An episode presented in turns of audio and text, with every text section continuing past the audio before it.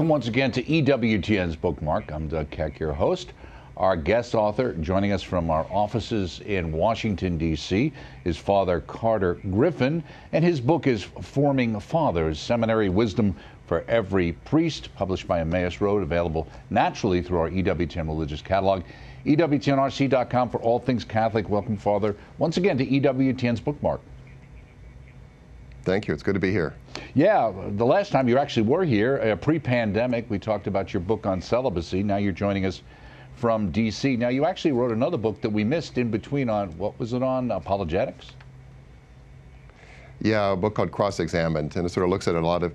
Basically, it's turning uh, our apologetics workshops with seminarians into into a book for a larger audience, and that's basically what this book is too. It's a uh, it's a, it's taking a number of talks that I gave to seminarians over the years, and um, and publishing them, but really publishing them still ordered to seminarians and priests. But I think there's a lot in there that right. might also be helpful for a wider audience. Now, the dedication, it says, this book is dedicated to the priests who have mentored, inspired me through the years. You go on to say, words cannot express my gratitude to them and to the many other holy priests who have blessed my life. What did they do to inspire you? I think the first thing they did is they showed me what it meant to love uh, as a priest, as a, as a spiritual father. And um, I was just talking to someone recently, and he, a, a seminarian actually, and he was uh, he saw the pure, beautiful love of a of a young lady for her spiritual father. He would she was going to confession, and there were a lot of priests there, and she's like, "Oh, I didn't know father was here," and so she wanted. And, and this seminarian seeing her her love for her spiritual father was something very inspiring for him. Uh, I think somehow that also impressed itself on my heart that these men were able to love in such a way that I felt the Father's love through them.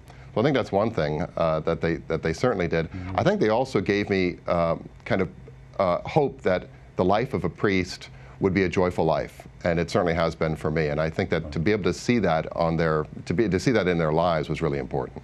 Yeah, I was going to ask you because, uh, and you try to deal with it in the, in the book because one of the images of priests today isn't particularly joyful, is it? Right. I think that's right. I think a lot of folks think that priests live kind of dour, difficult, you know, sacrificial, unhappy lives. Um, I don't know where that comes from. I mean, there's really not much evidence for that, uh, mm-hmm. either anecdotally or, or even in studies. I mean, in fact, study after study shows priests are, on average, much, much happier than, than their kind of lay equivalents or counterparts. Um, I suppose some of it might come from the fact that priests are celibate, and people assume that right. you know not being married would be you know you can't have a happy life without that. Um, some of it might also be in personal experience. Maybe some priests don't show their joy as well as as, as we ought to. Um, but the fact of the matter is that being a priest and giving your life entirely to Christ, serving the people of God, being ministers of the sacraments, preaching the gospel, basically spending your lives, spending your life helping people go to heaven. I mean, there's, it's hard to imagine a more beautiful life than that. I feel like I won the lottery myself. And, and obviously, every vocation has its own beauties, uh, but I certainly see and appreciate and, and, grateful for the beauties of this vocation. Well, I think I saw that in those, in those mentors coming up. Right. Do you think part of the problem is people don't think they really need much help getting to heaven these days? Well, I think that might be part of it, and I think there can be, and I think there has been sort of a maybe a crisis of confidence uh, on the part of some priests, maybe especially some decades ago, where it wasn't any long. It was, I mean, there are a lot of folks that thought, yeah, you don't. Everyone goes to heaven anyway, or you know, if you do go to heaven, it's basically because of your own efforts. Kind of the Pelagian heresy, you know, rears its ugly head age mm-hmm. after age. Um, I think a lot of that is in the past. I think, do you know, while a lot of folks still believe that kind of thing um, I think priests recognize, no, the importance of the sacraments, the importance of preaching, the importance of missionary work, the importance of, pre- of, of, of, apostolate. Mm-hmm. Um, and while the Second Vatican Council is very clear that apostolate doesn't belong only to priests and religious, uh, it certainly does belong in a, in a, very special way to priests and religious, and um, all of us are involved in that work. But priests have a unique role in that. So while there has been, I think, some maybe lack of confidence sometimes over the last decades, mm. my experience with the young men coming into seminary today is that they have a very clear sense, based upon their own experience with priests, of the importance of the priesthood. Now, you talk about the priesthood right in the very beginning, that you look for the same virtues that would make a great or a good husband and father in the priest. And then you say fathers of daughters, I think, grasp the necessary qualities for seminary candidates. The formation of priests is something like gauging, gauging potential son in laws. How so? Yeah, that that sort of came to me actually when someone uh, gave me that example. I actually quote him in the book there, um, and he he talked about his son going off to propose to his girlfriend, um, and his son comes back home having spoken to her father, and uh, my friend says, "Well, how did it go, son?" And he goes, "Well, Dad, you know, uh, he didn't throw me a parade. Hmm. you know, the the idea being that it was." That he had to prove himself. He had to prove his mettle, whether he was worthy to to be the husband of his daughter, of that man's daughter, and uh, and and and that was something both intimidating for him, but also inspiring to him. You know that, that, that the father loved his daughter so much he was going to make sure that she married, you know, someone worthy of her. And the work in seminary formation is really to help prepare these young men to become spiritual fathers and, in a sense, stepping into the place of Christ, the bridegroom of, of the church, and to make sure that, that we are providing worthy, worthy mm-hmm. grooms um, worthy friends of the bridegroom, right. you know, and, and, and so that's part of the work that we do in the seminary. Um, and every priest, just like every man, every husband, and every father, uh, is called day by day to try to grow into the greatness of his vocation, you know, as a spiritual, fa- as a father and as a husband. Uh, so I think that that's an important kind of lens through which to see seminary formation. It's an important lens through which to see our own priestly life uh, and, and to know that we, we're never quite there. You know, we're, we're, we're never at the stage where kind of formation is, formation is complete. Well, you say the church too has a right to expect, I think, following on with that, her priest to be serious, and honorable, capable of taking care of her children. Seminaries do not only form priests, they first form disciples. Indeed, they first form yeah. men. These stages of growth, manhood, discipleship, and fatherhood, are the template for the formation of future priests and provide the structure for this book. Were we missing some of those steps for a while in the seminary? Well, it's a great question. I mean, I think part of what was happening is that culture was so different that so much of the formation, the human formation, and even the kind of the basic Christian formation was already happening mm-hmm. before a young man got to the seminary uh, in his family and his parish church. Uh, I think what we found is that we are no longer able to count on that as a given. We can no longer presume that. Uh, and probably there was maybe too much presumption going on uh, in the past. We saw some of the dreadful effects of that, perhaps, of men who are not well screened or not well formed, uh, humanly especially, and um, but also spiritually. Uh, and so I think part of it is just a recognition that this is part of what it means to be a priest, a spiritual father. Is first of all you have to be a disciple of Christ a disciple is more mm-hmm. fundamental than being a priest. You know, and we all are disciples, and we share in that together. And even before one is a disciple, one has to be a man or a woman. Mm-hmm. And so, in this sense, kind of making sure that our manhood is solid, making sure that the discipleship is solid, so that we can then build the virtues of the spiritual father. And as you said a moment ago, I think those virtues are very similar to those of husbands and fathers. Um, who are not priests. And, and that's what I, I think I meant by saying that, you know, I think a lot of the, ver- a lot of the, a lot of the formation uh, in the seminary is actually applicable outside the seminary.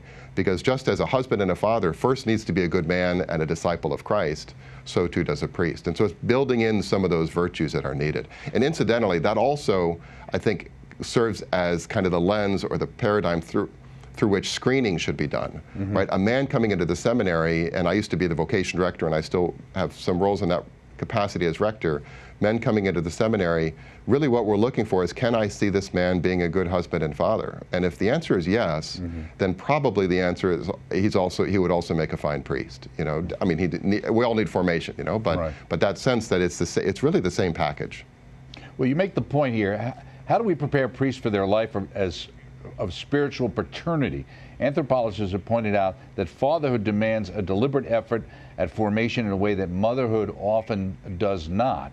You go on to say it takes a decisive and deliberate effort to form their fatherly qualities. That is one important goal of priestly formation. That's interesting.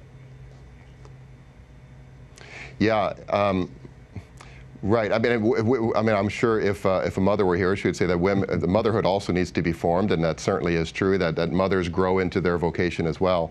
But I do think that at, at the order of nature, there is much more built in um, to a woman having a child in her womb for for months and months and months and bringing the child to bear. There's hormonal things that are going on that are kind of assisting her in her work as a mother. The father, as we know tragically all too often, uh, doesn't have those same experiences and, and sometimes isn't even around when the child is born, or even worse, you know, while the child is still in the womb, uh, wanting the child to go away. Right? And so there's something about fatherhood that is a kind of a, it's a cultural achievement. When we build into our, our wider culture this, this culture that forms and sets up as a kind of a framework in which men are, are, are led to become more faithful fathers, more faithful husbands, you know, there to guide and, and to pr provide for their children and their, and their wives. That is an achievement that has not existed in every culture and frankly is disappearing in our culture. So just as there needs to be a kind of a cultural formation for young men to become good husbands and fathers, so too does there need to be that, and that's what we call the seminary uh, in the order for spiritual fathers. That young men who are coming along, are, you don't just sort of, you know, show them how to hear confessions and say mass and ordain them. I mean, there's a whole kind of preparation of the human person, just as there is for natural fatherhood and, and being a husband. So that's kind of what we're aiming to do in the, in the seminary environment as much as we can. You say many of us priests, I think, can identify with the Ephesian Christians in the book of Revelation. You go on to say, even the hardest workers in the vineyard of the Lord can start to lose their first love after a period of time they find their own heart has cooled. Then you go on to talk about the expectations of a young man forms and the resolution he makes in the seminary, then run headlong into the demands of the parish and the ordinary challenges of priestly life. Yeah. Yeah, I think, and that's probably, again, not unique to the priesthood, that, that I think all of us can enter this period of these, these seasons in our life where some of the initial fervor, some of the initial zeal, some of the initial uh, fire has cooled off a little bit. Um, and we need to take those seriously. I don't think we need to necessarily change what we're doing. Um, you know, it doesn't mean we need a change of life or change our job or change our family or anything like that. What it does mean, though, is that we need to take stock and realize we need to go back to the sources. You know, what, what brought us here to fall back in love with our bride, um, to take seriously once again what it was like to first hold, you know, our child in our in, in our in our hands, uh, and then as the analogy, and then it, for the priesthood, I think the equivalent is like what brought me into the seminary, what brought me all the way through seminary to ordination. You know, what was it like the first time I heard a confession or the first time I celebrated Mass? What was it like the first time I realized that I had helped someone come back from a life which they were on their way to a dreadful end?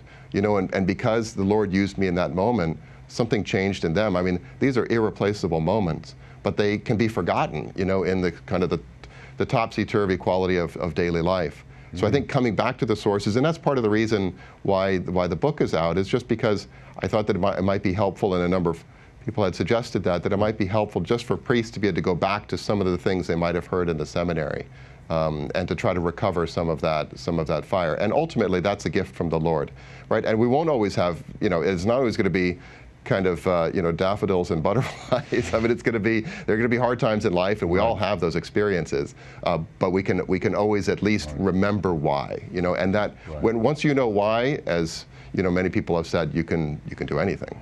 Right. Uh, you talk about uh, the toughness, the uh, dealing with impatient and overly critical parishioners. Then you go on. To, you talk about the idea. Uh, that, that is much different today than it even was less 50 years ago, which is that our culture is increasingly intolerant of Catholic moral teachings and trivializes religious freedom. And not only are there divisions in the culture, but divisions inside the church, which leads to divisions obviously inside the parish itself. So, how does a priest manage that in today's world? Yeah. It's an enormous question. I mean, because people are already primed, in a sense, for uh, for a, for a manner of debate which has lost the capacity to disagree well, I think. Mm-hmm. Um, you know, one of the, I was giving a talk the other day to a group of, of young couples and families, and, and I said one of, the, one of the important things about the families and the children that you're raising is that you're raising them in an environment where they are learning how to agree and disagree well. Um, and, and that's something that a lot of young people don't have today. They're not growing up in these kind of environments. Either they come from you know, very, very small families or single children or whatever, where they don't necessarily have as many opportunities for that, or they're growing up so plugged into a digital world where the back and forth of ordinary life doesn't really happen in the same way. And so this capacity to get together and disagree with each other has really diminished over time. So what I think a priest needs to do is, first of all, he needs to himself be confident in who he is and what he brings, right? That he can't sort of be, you know, going from side to side depending on how the wind is blowing. Um, he also needs to be really clear about what the church teaches, right? These things are not up for, up, up for debate. We can discuss maybe how things are applied, and, and certainly there are going to be prudential judgments involved. But those things that are, that are irreformable, They, they're there that way, and those are moorings for us. Those are the solid foundations. So I think you start from those two points of view, but then we have to be very patient, you know, and very loving, and hopefully bring people into a situation where they know that what binds them together in the faith is stronger than anything that divides them. And so s- slowly build back up right. this culture in which we can get along in a, in a very solid and healthy way, in, in, uh, in a way that doesn't compromise uh, anything essential, um, and yet with all of our differences, still acknowledge each other as brothers and sisters in Christ. Right. That's, that's a tall order, but it's something that right. some priests do exceptionally well, and we can learn more from them. Talking about structure and foundation, you, you, you break this book up into three sections formation on manhood, discipleship, and spiritual fatherhood. Why did you decide to break that up that way? Well, I think, um, uh, you know, these are, in, in, seminary formation, we have these different areas of formation. Um, one of them being human, kind of the foundation, and then one of them being spiritual, and then, of course, intellectual, philosophy and theology, primarily languages, uh, and then pastoral, right, the apostolate, doing the work. And so all of these different, they're, they're different they're different sort of aspects of our humanity um, that each need to be developed and formed. The, by the way, those four areas of formation I think are very applicable to raising children in a family, and frankly to our own personal ongoing formation as well. But what I think I found, what I, what I found as I looked at the, at the talks over the years, I, this is my 12th year now in, the, in seminary formation, as I looked at the talks over the years, they tended naturally to fall into these categories of, is it really about the, the guy's manhood itself, which could be applicable to anybody? Mm-hmm. Is it is it applicable more to him be, just being a Christian? I mean, when we're talking about, you know, the, the virtue of friendship or mm-hmm. sincerity or humility, I mean, that's not necessarily priests. That's just any, anyone who's a Christian. And then some of them were very specifically about the priesthood, about spiritual fatherhood. When we start talking about, you know, holy mass and, you know, different things like that. So uh, in terms of celebrating, being the celebrate. So these are, I found them to be a natural mm-hmm. separation, but it, I think it's also helpful kind of chronologically in a sense as you read through it, you sort of see that building these foundations, you know, from the ground up. You don't start on the 12th floor, you know, you start at the ground floor as you're building an edifice. Well, you, you, talk about even the idea that you don't start as a father, you start as a son, right? And you first have to acknowledge yeah. that sonship that leads to the father. In, in a section on Christian gentlemen, you start off with George Washington. I thought you were going to tell me a conversion story I was unaware of, but I, I guess he was copying some information from some Jesuits. So there's a church connection there. You also make the point about naturalness. You say naturalness, I think, is a very Catholic notion. What is naturalness and why is it so Catholic? Gosh, that's a hard one. I mean, it's it's sort of one of these things you know it when you see it, right? Naturalness, I think, is a lack of artificiality, a lack of pretense, a lack of kind of um, I sort of you, sort of replacing natural virtue with a kind of an affected piety. Um, you know, it's it's the you know the 15 rosaries or whatever where where it's like this is and and I don't mean to sort of tease anyone's piety or anything like that, mm-hmm. but I think for a priest he has to be a man for everybody. And that, that means that he has to be, there's a kind of a, a normal, a normalness, a normal quality of sincerity, a genuineness. He's able to kind of interact with people wherever they are, uh, men and women, old and young, rich and poor. And to do that, it can't be sort of so singular and focused on his own very narrow or specific kind of piety. So I think the naturalness that I think I see most important in the seminarian is one in which he can he has a good sense of humor. He can laugh at himself. Uh, he's easy to, to be friend. Easy, easy to talk to. Easy, you know, an easy friend to have. Um, someone who's a good listener, right? So there, it's not a, a kind of an affected religiosity, but it's a religion that has penetrated so deeply into his humanity that his humanity then comes out uh, in a very supernatural way, and yet no one would even know. You know, it's just he's a, he's a, he's another he's another man, and he's just a friendly, you know, well-mannered um, um, young man who is who is also able to exude mm-hmm. uh, the grace of Christ working through him.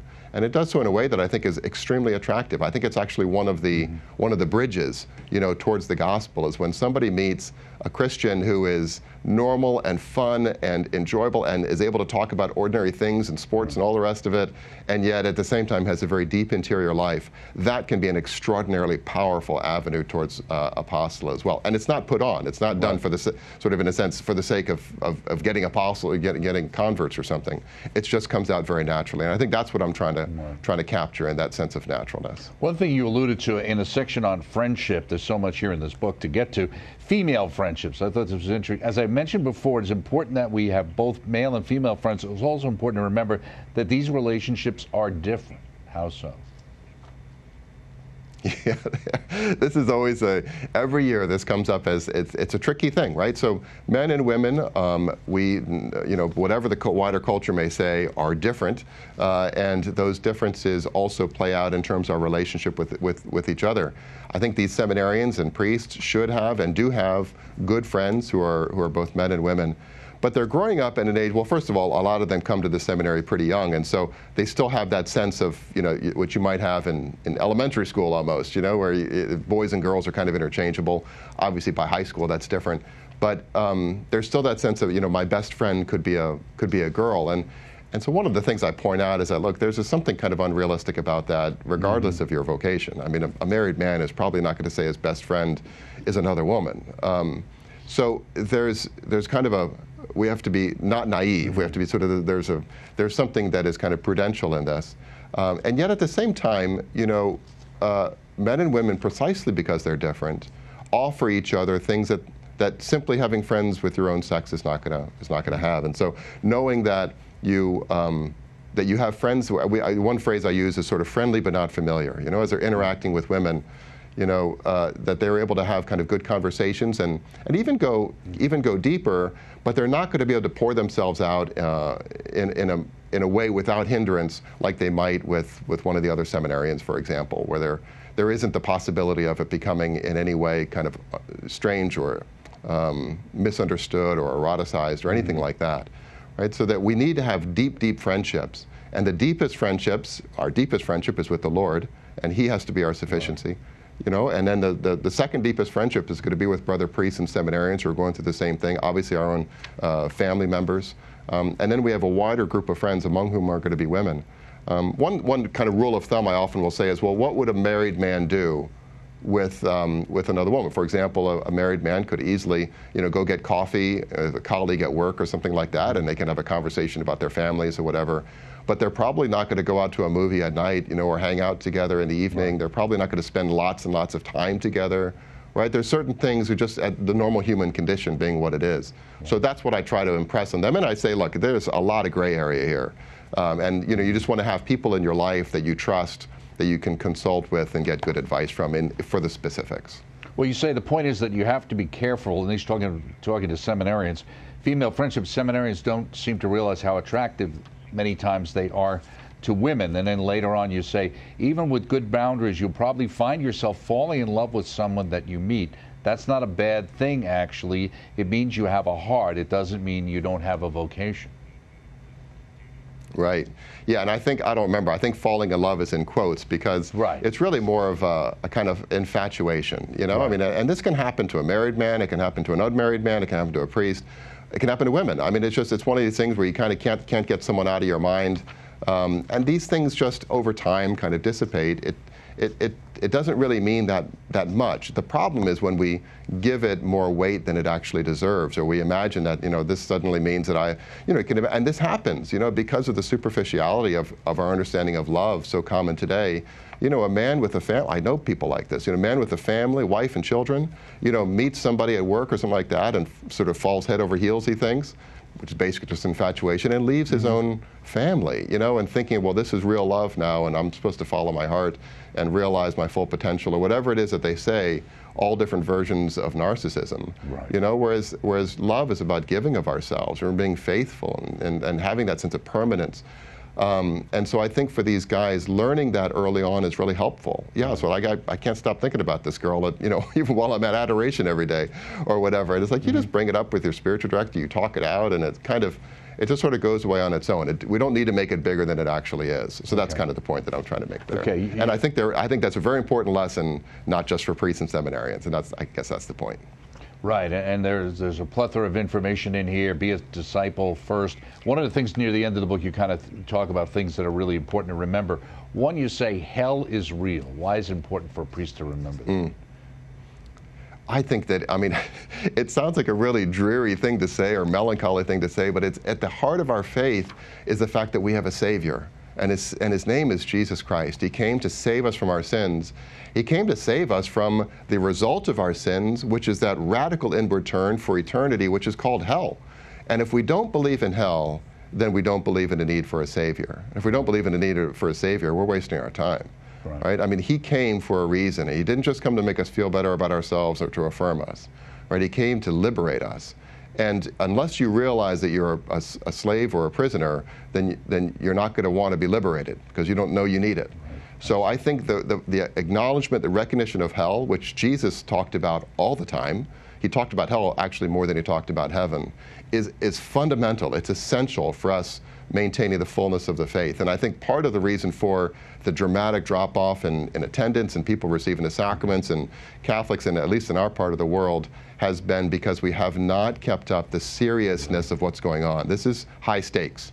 Uh, heaven and hell are very real. Uh, and when we forget that, then we forget our need for being Catholics at all. One quick question. We're, we're just about out of time. You say it's okay to be disliked, even in this world?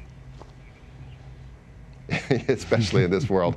It's okay to be disliked. There are going to be times when we have to say things, and a good father, a good husband is going to say things sometimes that aren't liked, um, and there, there, are things that don't make them popular.